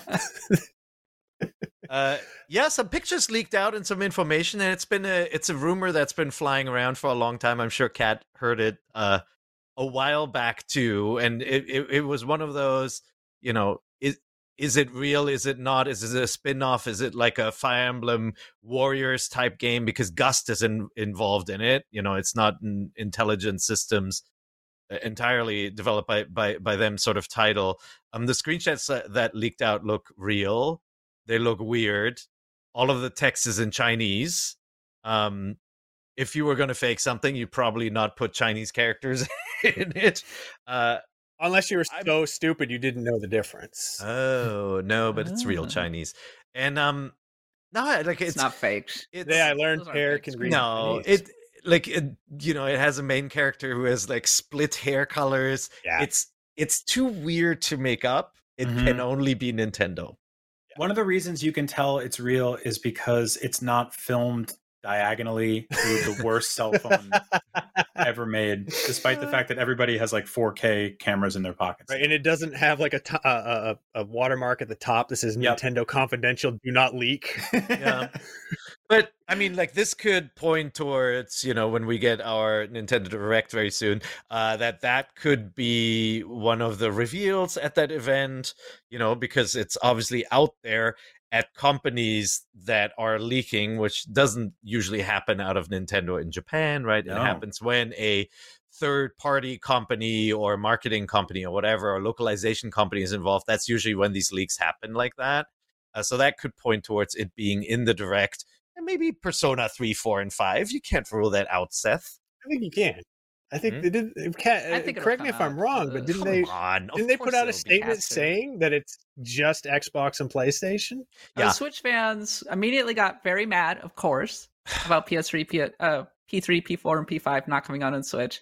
But uh, my take was like, oh, I mean, it just means that they're not exclusive on PlayStation anymore. Mhm. This can only be good news. A Switch, a Switch port is inevitable at this point. Come on. Hey, this is a this is a Japanese developer, a Japanese publisher, and when they look at their weekly charts in Japan of consoles and games sold, there is no Xbox on there. The fact Right. that it's coming to Xbox means it's coming to Switch. It's no longer Okay. locked up in the I hope you're arena. right because this I It also will run playing- on Switch. yeah I've Hmm. tried playing Persona Five on uh, I play, tried playing on my PlayStation Four and I just like that. I just like to play this kind of game handheld. I just that's how I prefer to play all my role playing games now. So I'm really hoping you're right because I've never actually played through a They're Persona. coming out on Steam. You can play it on Steam Deck. That's right. That is true. I have my Steam Deck right over there. I can play it in Yeah. one hour increments. Anyway like i it's it's it's one of those things where you know people are reading into reading something into the absence of information when it, it it's a little bit like you know in a kung fu movie there's like somebody standing in the background who looks like a badass you're not going to watch that scene and go like well he's not going to do anything in this movie Right. Yes. is- there's a direct screenwriting. You call coming- that? there's a direct coming badass. and one version of persona hasn't been announced yet All right, all right. Nintendo well, fans will they'll they'll get their wishes here. And also I think they just need something new to be furious about now that we saw Hollow Knight Silksong at the Xbox event. They need something new to spam the chat with before every direct. And so Uh-huh. This is it. This is this is the new the new the new the new chase. So The new Oh my thing. God. mhm. And the- Yeah. the Hollow Knight thing was it's it's day one Game Pass, right? Which kind of torpedoes the old theory that Nintendo would work really hard to have an exclusive debut or something. right. Nah, nah, it's it's gonna be it's gonna be everywhere.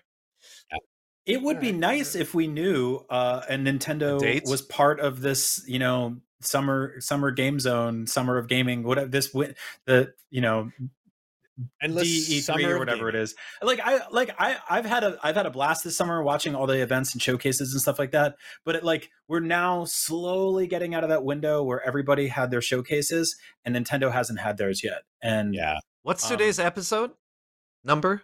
six hundred sixteen. 616. Six sixteen. mhm, I think on episode six eighteen we'll have a little bit more to say. I agree.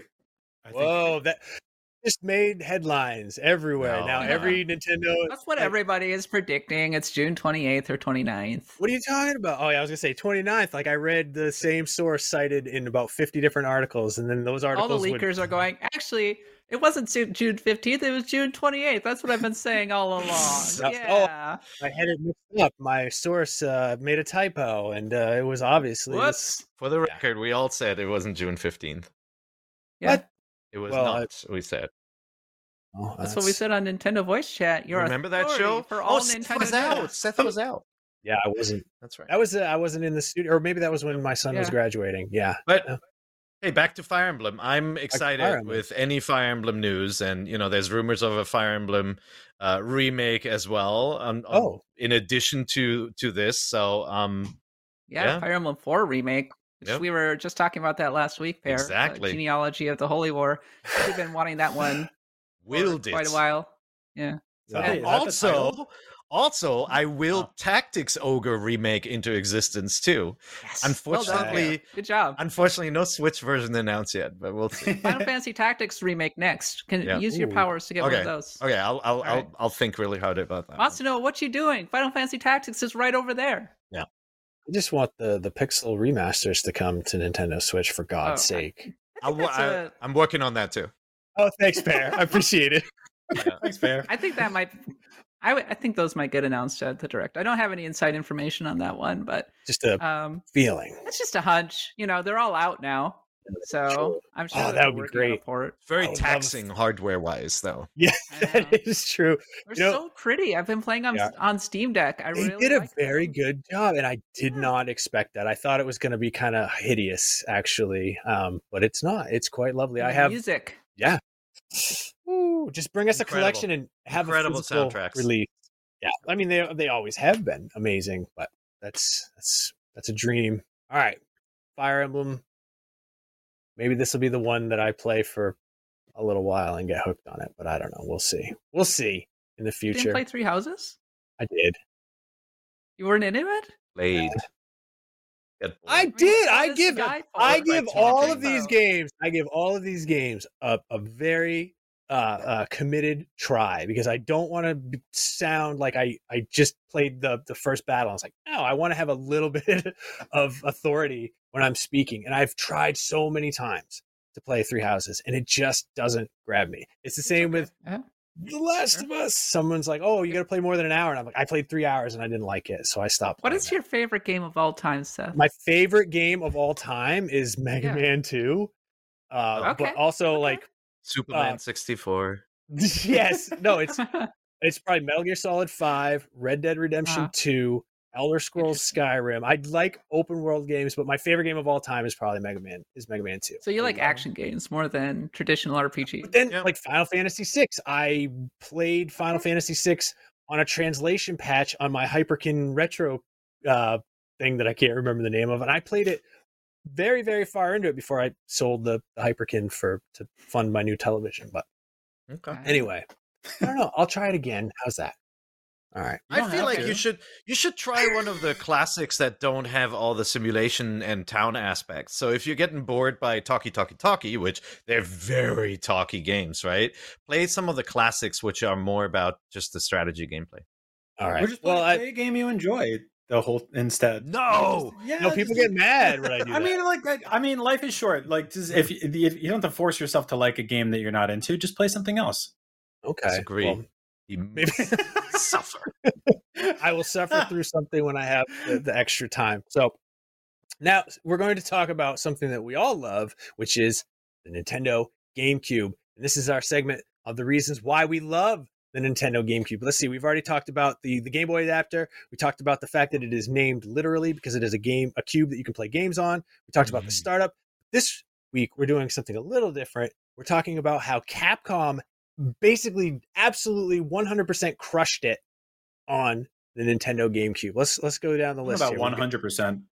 Okay, Most of it. they No, did but- 80, 87 to 90% with a Eighty-seven point three percent. They Plus or promised minus- five games. We got three, right? Okay, hold on. We got Resident Evil remake too. So they they did. I know, more but of the that. Capcom You five, got Viewtiful Joe and Ari Flores. I love That's them, and. I Okay. actually really love P.N.03. Okay, you know what? Let's just do this. Let's get into Okay. All right, that's uh, no. I was going to say, uh, Viewtiful Joe. Yep. That was uh, then Dead Phoenix, which never came out, Mhm. and of course, uh, Killer Seven, which I never played, but my brother would not shut up about. I love Killer Seven. Love it I- so it- much. Is it something that you can revisit? Um, yeah, I mean, it, it felt dated at the time because it's entirely on Rails, and at the time, the push was to make you know big open areas riddled with uh, collectibles, and Killer Seven is like very much it's almost like a light gun shooter. Um, you know, Mm. you can backtrack and there's diagonal paths and stuff like that, but like it's mostly straightforward. Viewtiful Joe is phenomenal. I love this game. I love the It's sequel. one of the I- best looking games on the Yep. GameCube. It's gorgeous. It's also the they they made one for the Nintendo DS, and it's probably one of the more technically impressive games on that on that system because of the way they're handling 3D on both screens at the same time. Viewtiful Joe's Oh, wow, I awesome. forgot about that. Yeah. Yep. It's When I was in college, I got a GameFly free trial thing because I was very poor and could not Mhm. afford video games, and I got Viewtiful Joe and Return of the King. I Hmm. finished Return of the King in like a day. Viewtiful Joe, I could not beat, but I really enjoyed playing it. the The slowdown mechanics worked extremely well, and it was gorgeous. Oh my Mhm. gosh, To- kind of kind of forgotten, sadly. Yeah, many many people did. Uh, I I think for some context for people who aren't that familiar with the GameCube era, so obviously the GameCube came out and it suffered a little bit uh, when compared to its competitors. Right, it had strong Nintendo games on it that we still love to this day, but like it felt like Nintendo was working had to work really hard to regain third parties that it had lost during the N64 Yep. age. Right, remember Super NES had Square and Capcom and Konami all Mhm. making lots of games and the n64 it still had konami but it suffered a little bit with the other companies and didn't get that many titles until until later or or at all and then with gamecube nintendo surprisingly announced this major alliance with capcom uh, out of the blue and you know it was like it was the most un-nintendo thing like just rolling out this this massive uh, strategic alliance with Capcom to bring these new games and Resident Evil 4 to the GameCube in, in this in this partnership. And like Resident Evil 4 was definitely Yeah, the, that's- the mega hit here, right? Like and we, I was holding off for that Yeah. one, yeah, because there's so much to be said about it. Now, Resident Evil 4 was famously only ever going to be available on GameCube. It was only going to be a GameCube game, Till it became a would PS2 never- game. Mhm. right? A, a less good game on That's PS2, true. and now, of course, you can play it everywhere. But I've said before, Resident Evil was so good. My friend like uh, uh aimed me, which was AOL Instant Mhm. Messenger, which we would talk back and forth. He's like, "What's your address? I need to send you a game."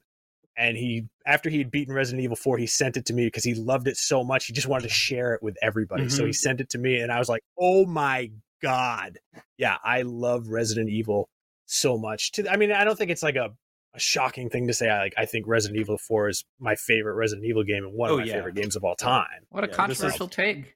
The reveal the reveal at the time like it's you know when you look back now it looks like a lot of games that obviously followed but like the reveal seemed like you saw a game from the future Yeah. right Yeah. there you he- were. You were seeing a game from the future. It's Yeah. no longer, you know, Leon isn't walking out of a screen and appearing and then in the next, like the camera is following him with just something that we always wanted for Resident Evil but didn't get.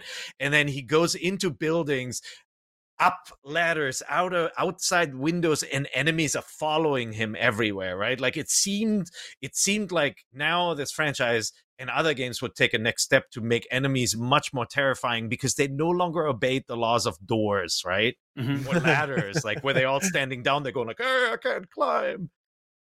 Um, Yeah.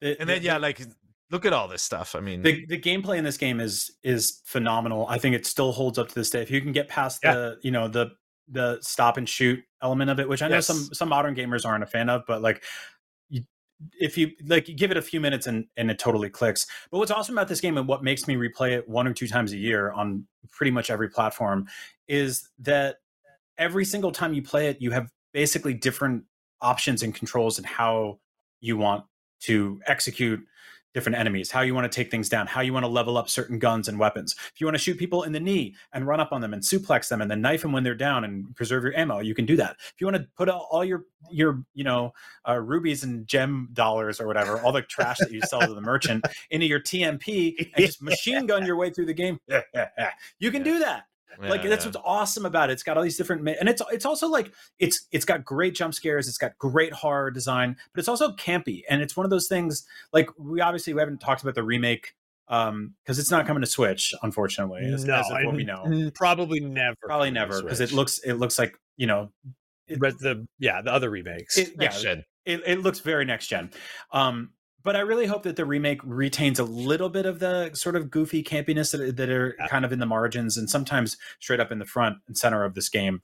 But it is phenomenal. I can't even express how futuristic it felt playing this game back on a GameCube back in the day. Yep. yeah. Bought- I got the chainsaw controller and everything. Like oh my god. which is terrible. It's the worst way to play this game. But um, besides the But it- iOS port, which doesn't exist anymore, but The game raised expectations too, right? Like we Mhm. saw this incredibly big and ambitious game and then we thought okay this is a sign of partnerships to come and things that we would get and obviously on the gamecube we saw uh, you know metal gear remake uh, from Oh, the yeah, eternal Twin darkness Snakes. team like stuff like that so Mhm. it, it was it was a good time to be excited for big games and like I was excited for Dead Phoenix. I remember that Me too. reveal. It looked like Panzer Dragoon, but Capcom said that it was actually a fly anywhere game. And it was all about the sense of flight. And it would like really kind of feel like, you know, an untethered, not on rails game. And unfortunately, it just kind of kind of fizzled. Like it, you know, we kept getting updates and then suddenly things went silent. And whenever we asked, is it canceled? Capcom would say, Oh, we have nothing to announce. So for Right. now it's just on hiatus. And you know, it's it's still on hiatus apparently. I mean, I remember visiting IGN.com that way back in the day and looking at Yeah. uh, the weird, the weirdly numbered WMV files for this game. yeah. That was our videos back then. And then I remember reading like articles. I think that we even published that were like, um, "Oh, rumor, it's a this is a Kid Icarus game." You know, Yeah. because this is like Mhm. Oh This- yeah, yeah, yeah. you know for the very for a long time that was a big thing people thought that they were basically like they were making the secret Kid Icarus game. They were bringing back that IP. This was before we got the the 3DS port. This is before Pit made it to Smash Brothers. Before there was any sort of resurgence of that character whatsoever. And it was really just the original NES game and the Game Boy game.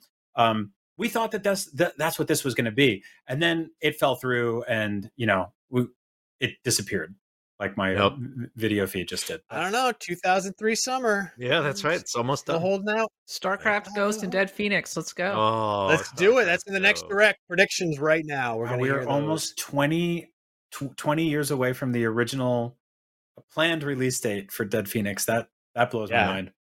Hey, today is my the 27th anniversary when I graduated high school. Mm. So yeah. Congratulations. yeah, yeah. Look at me. I can't stop aging. Uh, all right. That was a reason. That was the, the reason we love the GameCube was Capcom did a mostly 85 point. What'd you say, Kat? Seven percent. Can I can I can I very quickly spend 20 seconds shouting out P.N.03, which I know is like Oh yes. it's not it's a total six out of ten game, and it's like it's definitely got some weird, gross, sexist shit has not aged well. And I'll just say that right now. Sorry for cursing, but uh, at the time, I think it was really smart to make like a sort of um, bullet hell arcade shooter shmup shaped thing that had a third person camera perspective that played like kind of like a an action game. So I'll just say that had some Yep. cool stuff, also some dumb stuff, but it's, it's part of their their the games they made for GameCube, and I don't think they Yep. ever put it anywhere else. Yep. All you have to do is say it was a product of its time. Yes, Good That's why the soundtrack was done by Limp Bizkit. It's not true. I What? that up. No. No, it- I made that up. okay. Uh, all right. Uh, let's quickly talk about what we've been playing. Kat, we need an update on your. Oh, oh, I just dropped out of the Oh, no. feed for some reason. Oh, god damn Oh, it! no. That's fine. Keep going. We'll just stare at fine. you. No just- signal. Sweared again. Just Red. Just put a goofy looking still image of uh, a clown there. Kat, what have you been playing? Let's. I would love to hear an update. Well, last week I started a Nuzlocke run in Pokemon Crystal, and if you're not familiar with the concept of a Nuzlocke run, it's basically you um your Pokemon can die. It's permadeath, and there are specific rules where like you go into each route, you can only catch one Pokemon per route, that kind of thing, and you cannot save scum, so you only get one chance to do all of this. And I've always meant to do a Nuzlocke run, and my friend was playing Pokemon Crystal, so I was like, why not go for it? I'm playing on my Analog Pocket. Looks amazing. Nice. Amazing on Analog Pocket. Analog I've Pocket been- is such a good device. Oh, Mhm. that the thing is amazing. I, I love it so much. And the thing I really, I like about Pokemon Crystal is it moves at just the right speed. Um, the graphics have a real charm to them. Obviously, they're old, but they don't look dated per se. They look very stylized. Mm. Um, but and I, I was really kind of cruising through. I was doing really well. I beat the first gym, two gyms without any problem. I had this Pidgeotto that was completely wrecking. I was like, all right, I got this. And then I got to Whitney. And if you've ever played Pokemon Crystal, you'll know that Whitney is a monster. She has a Miltank that is just a beast. It's so hard to take down. Um, will keep healing itself, but will use Attract to make things annoying. And it took out my starter. It took out Bayleef. So Bayleef is Oh, dead. Wow. rip. Yeah. And I was just like, oh, oh God. Um, but Pidgeotto managed to kind of get me through. And so now I have a, a Pidgeotto, a Growlithe, and a Sudowoodo as uh, my mains as I head into uh, Ecruteak City to take on Morty. And right now, I'm just kind of going, I just need any powerful Pokemon that I can possibly get. Sudowoodo is the tree guy. He's like made out of rocks. I would never use him ordinarily.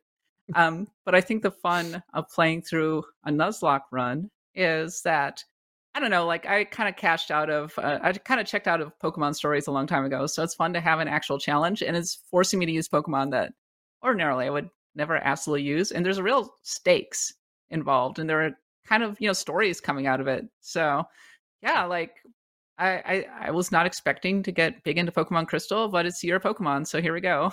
Here we go. That's awesome. Well, I'm sorry that Bayleef is in that great stew pot in the sky now. Yeah. It's just adding flavor Delicious to, salad somewhere. to something. But uh Peer, what have you been playing? So obviously, uh, Turtles, uh, Card Shark, Yeah. which I talked about, which is don't Ah, sleep on yeah. that game. Love Card Shark, the uh, the the card cheating adventure game uh, on on Switch. Lovely game.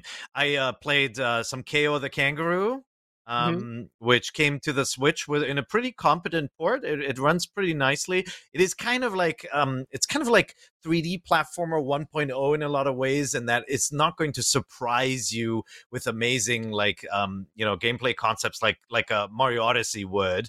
It is very kind of like rooted in what the trails at Mario 64 blaze, but but it's actually really fun. It's a really competent game. It's charming, has some cool puzzles, some really nice levels. Um, I dig it, and it's it's good for younger players as well. Uh, and then obviously Mario Strikers came out, so I started playing Super Mario Strikers. Uh, feels great, looks great, fast paced. It's a wonderful uh, it's a wonderful multiplayer game, and you know everybody's fears that the package might be a little limited is true. If you're, you know, if you're looking for a game that you're going to play alone to unlock and progress or get any sort of uh, rewarding campaign, uh, it's not there. Um, Mm. it, it it is light on content, but like many of Nintendo's sports game releases, you know, it might evolve over time. We might be getting more unlockables and things, or or more things added. So I'm I'm keeping tuned. But like as a as a multiplayer game, it's it's wonderful. Very cool. Brian, what have you been playing? Hey, my camera's back. Oh, look, Oh, there's a there he picture of me holding up uh, my, my copy of Townsend's catalog that I was so excited to get in the mail. Uh, in case you don't know, the 18th Century Cooking channel on YouTube is one of my favorites, the most wholesome of all of the uh, of the YouTube channels that I watch. And it's Tom Marks's dad, actually. What? That's not that's not true. It's just Oh. he has a, he has a, Does he have a Tom bow Marks- tie? He has a Tom Marks energy. No, it, Okay, okay. bow ties didn't exist in the Oh, 1700s. okay, all right. So no, he has a tricorn. They had actual like butterflies on their necks Yeah. back then. that is true. In Right. yeah, right, right into the the the this bone here. the larynx. Anyway, Hey, that's one of the stupidest things you ever said, and I love you for that. God, Well, that is so dumb. it was f- it was for floor guy. hmm Floor Yeah. guy's back. Um, he appreciates it. I've been playing this game called uh, Souldiers. It's S O U L D I E R S. It's not really like the Souls like that I thought it would be, which I guess I'm okay Mhm. with. It's it's more of a kind of traditional 2D side scrolling Metroidvania. Uh, interesting thing about it, which I guess is a little Soulsy, is that there is a kind of small class system. There's three different playable class types that you can pick from the beginning of the game, and they all have different sort of attributes, and that they kind of play as like easy, medium, and hard. But um, this game, I don't think it's doing anything particularly revolutionary, but it's kind of some great comfort food right now, or at least was for a little while until I jumped into Turtles. But um, I really dig it. The art is fantastic. The pixel art's great. The combat's really fun. I Um, like this. yeah, the checkpoints are pretty liberal, so it doesn't feel like too too difficult. Um, I I I'm I'm just enjoying this game. If you're looking for like this is one of those perfect like kind of curl up on the couch with your Nintendo Switch while you're watching some comfort food trash on TV type of games. um, and yeah, if you're looking for another game like this, the Switch is so great for stuff like this. Check this game out. It's called Souldiers. Once again, soul is spelled like that that thing that I guess some we all have. Some of us have mm-hmm. unless we traded them for a wish. Not sure that works. But either way, go check this game out if you're into it. Awesome. Yeah, I have also been playing Shredder's Revenge. That probably the most of my time has been spent playing that because it's so fun and delightful, and nobody wants to play with me in my house because everyone's on a Oh. weird sleep schedule except for me. Actually, that's not true. I'm on an old man sleep schedule. I go to bed at like 8 Mhm. But anyway, but what is really awesome is I restored a uh, computer from 1982, a Kaypro 2, which is a luggable computer. It weighs 29 pounds. It has a handle like a. Uh, it's actually right, wait, right behind me there. Luggable. Um, Yeah, that's what they used to call computers. They called them luggable. okay. You could fold the keyboard up, Mm. and it has a handle on the back, and you would carry it to like whatever your computer science uh, course was at Berkeley Wow. or, or Stanford at the time. But it runs on five and a quarter floppies, and Like I found a, a disc of basic, the the language basic games. So I started playing the Star Trek Text Adventure Oh, from heck yeah. 1971, which was written f- originally for like mainframe computers in computer science labs. So it was just for like engineering students and professors and PhD candidates. And it's so weirdly fun to play games on my Stranger Things computer back there, even though they're so simple. There's also a, a Space Invaders clone that I was playing. This, this, by the way, this computer doesn't have graphics. It only has ASCII characters on it. Hmm. So there's Oh. no any graphic is actually just an ASCII character that it loads from an EEPROM. I'm not going to talk about this anymore. Anyway, Star Trek game, like I want to know. what is it like? You're okay. So uh, you are in like a quadrant. It's kind of hard to figure out. And it's uh, it's like a 24 by 24, and it's asterisks and then like a circle where there's a Klingon and an equal sign, and you have to sort of navigate through this quadrant and fire on the uh, the Klingons to save the galaxy because it's based on the obviously the original because it was actually now that I think about it, this that game was written when the original Star Trek was still on the air. It wasn't. The original Star Trek ended in 1969. Oh, I thought it ended in 1971. Okay, well, the- well, it was But written. it was bre- just a couple years later, like the replays were going. I think the thing that's interesting is that it's not a text adventure. They're straight up actually trying to do space combat on a 1971 mainframe. Kind of Yeah. reminds me a little bit of like Rogue or something like that. Like, uh, Yep. Yeah, I guess it's not a roguelike. text adventures. Yeah, it's it's Yeah. more just like it's showing you a map with text characters. But there's also a game called Space War where you're very clearly it's just exactly a Star Wars ripoff to the point where you shoot down a not TIE fighter and it says May the Force be with you. So Oh, look out, Disney. Please don't come to my house and seize my five and a quarter floppy drive. Young but yeah, George this thing is- going to find you. He's There- gonna he's There were so many clones back then. It's like honestly, a lot of that information is not widely known, or uh, and and a lot of the copies of the the clone games during that era are lost. But like, if you look at like look at a Atari Mania site or something like that for like old um, Atari or computer games, and you'll see there's a game that comes out and then there's six clones and they Yeah. all have different names and they don't sometimes they don't even change the game code they just repackage it change the title screen and resell it illegally it's so funny and there's so many empire strikes back and star wars ripoffs it's, Yeah. it's pretty Well, hilarious what's kind of funny about these blatant rip-off games is that they're on a Microsoft Basic disk Mhm. for this operating system, which was called CP/M. So basically, Microsoft took these games that were clearly in violation of so many different intellectual properties and put it on a disk and sold it to people. So Yeah, that's if you go again, like if you look at arcade hits, there would be. I, I joked earlier, like there would be a hit called Dig Dug, and then there would be Zigzag, and there was Donkey Kong, and then you know, like you you get all these different versions um, that just maybe the line is slightly different. How how high can you try is changed or something, but like it's it's a different company that just ripped it. It's so funny. You get these Yeah. NES carts that were like 100 games in one. You're like, Oh wow, my what a God. bargain. exactly. Nowadays, it's yeah, it's a little different. They're and it would just be there'd be like yeah. 40 different versions of Tetris, and one of them they'd be like upside down. I remember that. like the blocks would go up, and you're like, "Come on, it's Yeah. pathetic! I didn't even Yeah, try." the, the game, the Donkey Kong ripoff is called Crazy Kong. It was made by Falcon back in '81, but like it Oh, wow. literally is just the same, same, uh, same game. There was also And these- Monkey, Monkey Donkey, and Donkey King, and Big Kong, Monkey and, Donkey. and Kongorilla. I'm not kidding. Kongorilla. Yes, Wait, how, how is Monkey Donkey spelled? I want to play this. it's just Monkey Donkey. oh man, yeah. Um, I, I think it's really cool because the they're not credited to. Uh, oh, there I'm out again. Back to the clown image. They're not credited to like a, a company. It's just like somebody, some computer scientist wrote this game, and it's like by so and so. But yeah, one one real thing that has nothing to do with games. Real quick, I found the original owner's PhD dissertation on a uh, on a disc.